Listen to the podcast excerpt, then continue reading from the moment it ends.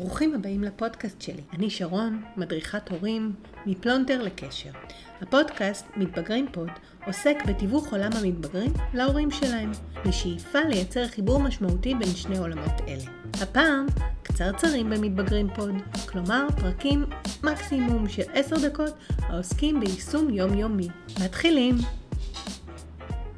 היום נדבר על הקשבה, אבל זה לא מה שאתם חושבים. הקשבה. אני לא הולכת לדבר על איך לגרום לזה שהמתבגרים שלכם יקשיבו לכם. באופן עקיף זה יקרה.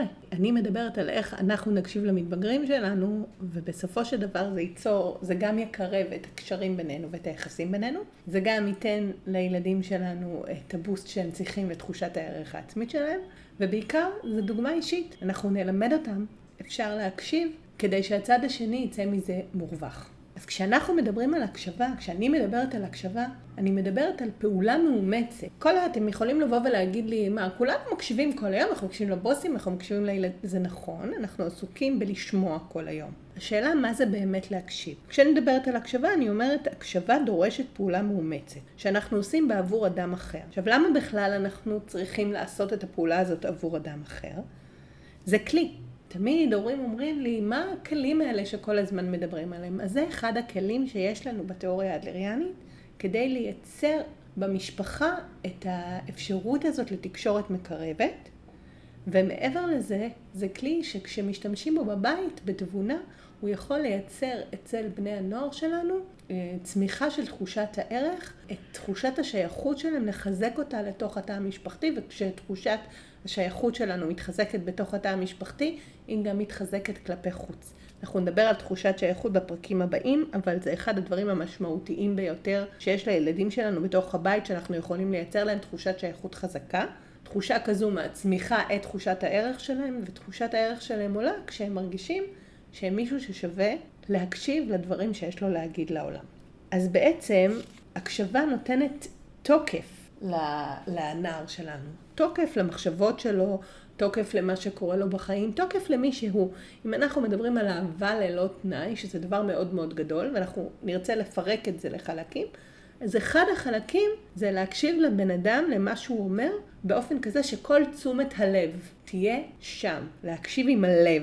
עם הלב ועם העיניים, אוזניים פתוחות, לב פתוח ועיניים פתוחות. כי אנחנו מקשיבים ב- בכל המישורים. למה זו פעולה מאומצת? כי אנחנו מקשיבים גם באוזניים, אנחנו מקשיבים גם מתוך חמלה, ואנחנו מקשיבים גם בעיניים להסתכל מה קורה לבן אדם, מה קורה בטונציה שלו, מה קורה, מה יש לו, איך זה נראה ברגש. הוא עולה גבוה, הוא עולה נמוך, הוא מתחיל לדמוע, הוא מחייך הרבה. מה האנרגיה שהוא מביא איתו לשיחה, האם הוא נבוך והוא מתבייש שהוא מספר את זה, ורואים קצת האם הידיים שלו עובדות, מה אומרות, מה אומרת שפת הגוף שלו. יש כל כך הרבה דברים להסתכל עליהם מלבד האוזניים שהן מקשיבות. עכשיו, מה בעצם הנערים שלנו מרוויחים? אז כמו שאמרתי, דבר אחד שהם מרוויחים זה חיזוק של תחושת הערך שלהם. הם מרגישים יותר שייכים לתוך הבית, הם מרגישים שרואים אותם. הסיפור הזה של לראות מישהו אחר שזה משהו שאפשר לדבר עליו הרבה, זה מאוד מורכב הסיפור הזה, מה זה לראות מישהו. אבל חלק מהעניין שילד מקשיבים לו, נער בא ומספר סיפור, ואנחנו איתו לאורך כל הדרך של הסיפור, גם אם זה משהו שהוא זניח בעינינו, אבל אנחנו נמצאים ומקשיבים ושואלים את השאלות הנכונות, אז הוא מרגיש שרואים אותו בבית, שיש לו מקום, שהוא חלק בלתי נפרד. גם נתנו לו התייחסות אישית, ישבנו ופינינו זמן כדי לשוחח איתו. כל הדברים האלה מביאים לצמיחה מאוד גדולה באווירה המשפחתית ובאינטימיות. הדבר הראשון כדי שנוכל לעשות בכלל הקשבה כזאת טובה, הקשבה פעילה, זה לקבוע מועד שמתאים לשני הצדדים בו הם מסוגלים להיות נינוחים ורגועים. זאת אומרת, מקום שבו אין משהו אחר שמסיח את דעתכם, אתם לא צריכים ללכת עוד חמש דקות, אין האחים הקטנים, אנחנו משאירים אותם בחוץ, אף אחד כרגע לא מפריע לנו, ללא מסיחי דעת כמו טלפונים.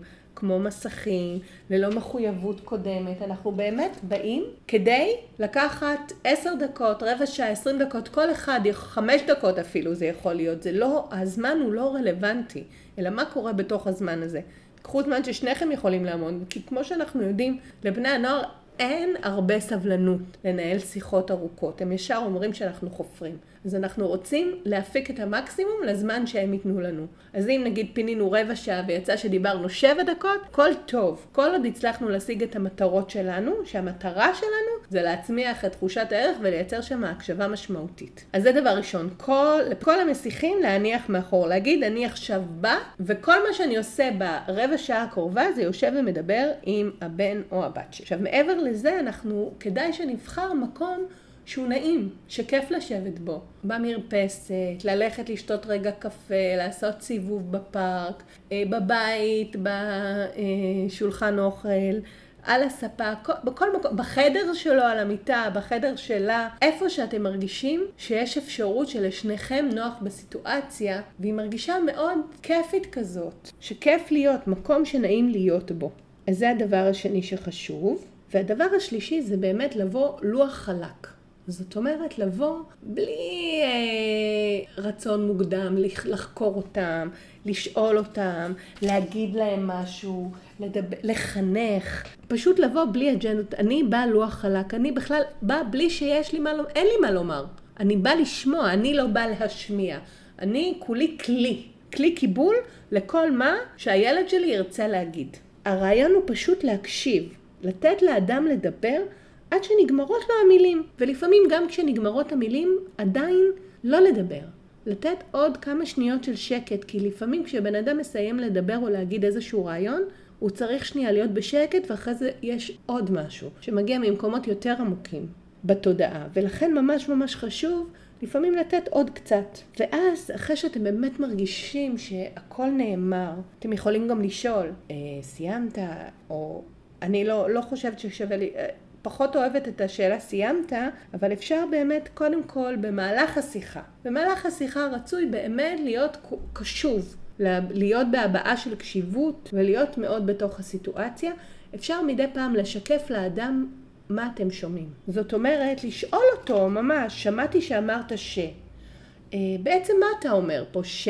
ואז, בלי הפרשנות שלנו, בלי ניסיון להבין מהטקסט מה הוא רצה להגיד, אלא לשקף ממש את המילים ששמעתם. ואז כשאתם משקפים, יכול להיות שהוא ישמע מה שאתם הבנתם והוא ידייק את זה, או שהיא תשמע והיא תדייק את זה. מאוד חשוב לשקף בצורה הכי, אה, הכי דלה, הכי שהיא חסרת פרשנויות. אז גם זה אפשר לעשות, אפשר גם לשאול שאלות שהן מקדמות. זאת אומרת, אז מה חשבת? מה הרגשת באותו רגע? כן, זה נשמע לי סיטואציה לא פשוטה. דברים שממש ממש משאירים אותנו בתוך הסיפור ולא מרחיקים אותנו ממנו. הקשבה היא פעולה של תשומת לב. כל תשומת הלב היא עם האדם. עם החוויה שלו. אנחנו שמים את עצמנו רגע דרך העיניים שלו. אנחנו מנסים להרכיב את המשקפיים שהוא מרכיב, כדי לשמוע את זה דרך החוויה, הצינור שהוא מביא. אנחנו נותנים תשומת לב למילים ולמסרים הבלתי מילוליים שלו. לכל הקונצרט הזה שהאדם שמולנו עורך. אנחנו פשוט נמצאים איתו שם. אחרי שאנחנו מרגישים שהסיפור או מה שרצינו לדבר עליו כבר קיבל איזשהו גוף, אפשר לשאול אותו, אה, מה אתה צריך עכשיו ממני? אפשר לשאול אותו אם אפשר להציע לו את דעתנו. יכול להיות שהוא לא מעוניין לשמוע אותה, יכול להיות שהדעה שלו מאוד מוצקה והוא לא רוצה ללכלך אותה במרכאות. אפשר לשאול אותו מה הוא חושב לעשות, ומה זה יקדם אותו, ואיך הוא מרגיש עכשיו. שאלות שיקדמו אותו לעשייה עצמית, לא משהו שאנחנו היינו עושים. לא לספר לו מה אנחנו היינו עושים בסיטואציה. אלא לבדוק איתו מה מתאים לו ומה הוא צריך מאיתנו עכשיו. כי יכול להיות שכל מה שהוא צריך עכשיו זה חיבוק. יכול להיות שכל מה שהוא היה צריך זה שיקשיבו לו. וזה עשה כבר את העבודה, או לשמוע את עצמו בקול רם, וגם זה זה עשה את העבודה.